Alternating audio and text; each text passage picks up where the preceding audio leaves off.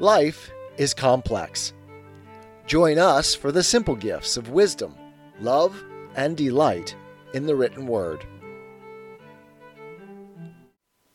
Winston Churchill, We Shall Fight on the Beaches. Delivered June 40th, 1940, to the House of Commons. Part 1 From the moment that the French defenses at Sedan and on the Meuse were broken at the end of the second week of May, only a rapid retreat to Amiens and the south could have saved the British and French armies who had entered Belgium at the appeal of the Belgian king. But this strategic fact was not immediately realized. The French High Command hoped they would be able to close the gap, and the armies of the north were under their orders. Moreover, a retirement of this kind would have involved almost certainly the destruction of the fine Belgian army of over 20 divisions and the abandonment of the whole of Belgium. Therefore, when the force and scope of the German penetration were realized, and when a new French generalissimo, General Weygand, assumed command in place of General Gamelin, an effort was made by the French and British armies in Belgium to keep on holding the right hand of the Belgians and to give their own right hand to a newly created French army, which was to have advanced across the Somme in great strength to grasp it. However, the German eruption swept like a sharp scythe around the right and rear of the armies of the north. Eight or nine armored divisions, each of about 400 armored vehicles of different kinds, but carefully assorted to be complementary and divisible into small self contained units, cut off all communications between us and the main French armies. It severed our own communications for food and ammunition, which ran first to Amiens and afterwards through Abbeville, and it shore its way up the coast to Boulogne and Calais, and almost to Dunkirk. Behind this armored and mechanized onslaught came a number of German divisions in lorries, and behind them again there plodded comparatively slowly the dull brute mass of the ordinary German army and German people, always so ready to be led to the trampling down in other lands of liberties and comforts which they have never known in their own. I have said this armored scythe stroke almost reached Dunkirk. Almost, but not quite. Boulogne and Calais were the scenes of desperate fighting. The guards defended Boulogne for a while and were then withdrawn by orders from this country. The Rifle Brigade, the 60th Rifles, and the Queen Victoria's Rifles, with a battalion of British tanks and 1,000 Frenchmen, in all about 4,000 strong, defended Calais to the last. The British brigadier was given an hour to surrender. He spurned the offer, and four days of intense street fighting passed before silence reigned over Calais which marked the end of a memorable resistance. Only 30 unwounded survivors were brought off by the Navy, and we do not know the fate of their comrades. Their sacrifice, however, was not in vain.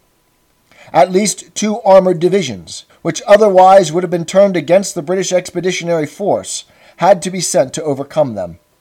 They have added another page to the glories of the light divisions, and the time gained enabled the Graveline water lines to be flooded and to be held by the French troops.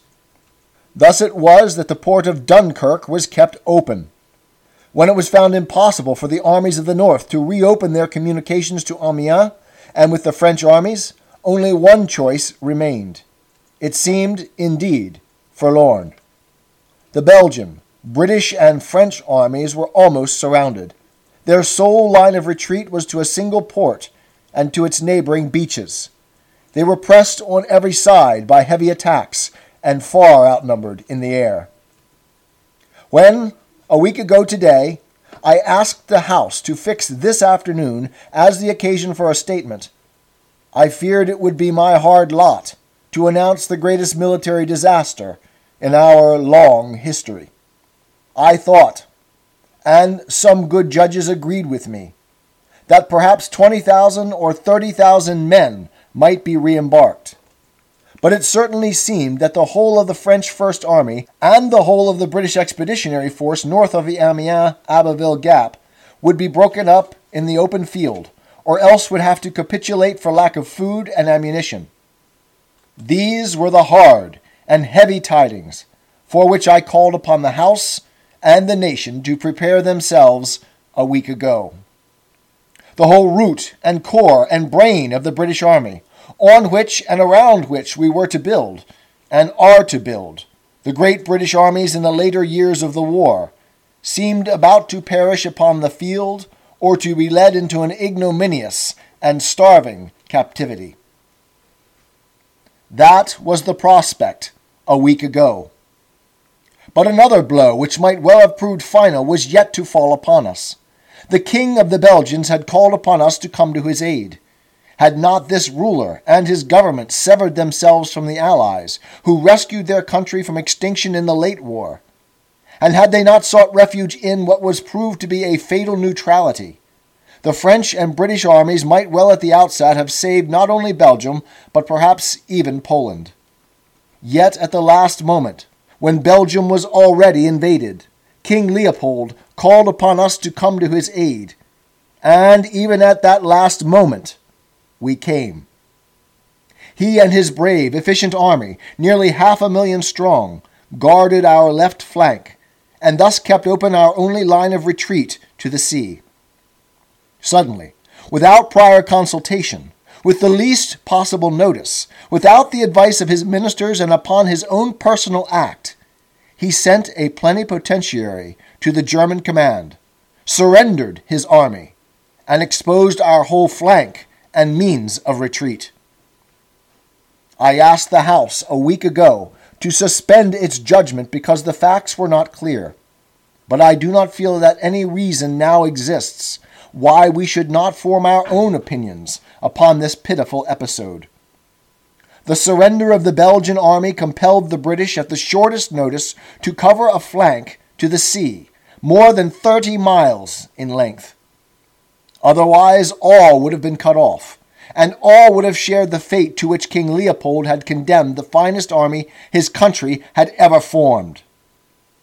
So, in doing this, and in exposing this flank, as anyone who followed the operations on the map will see, contact was lost between the British and two out of the three corps forming the First French Army, who were still farther from the coast than we were, and it seemed impossible that any large number of Allied troops could reach the coast.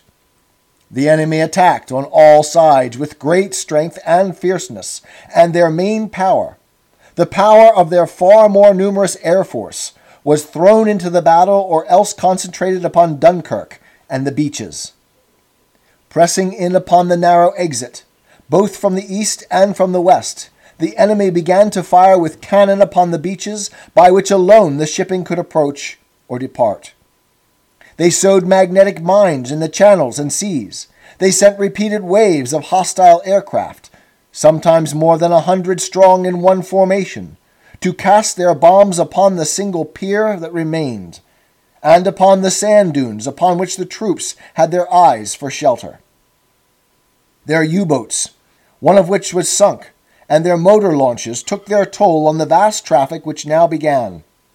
For four or five days, an intense struggle reigned.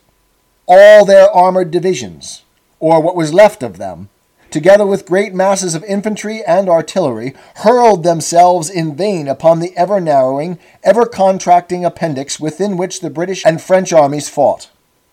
Meanwhile, the Royal Navy, with the willing help of countless merchant seamen, strained every nerve to embark the British and Allied troops. 220 light warships and 650 other vessels were engaged.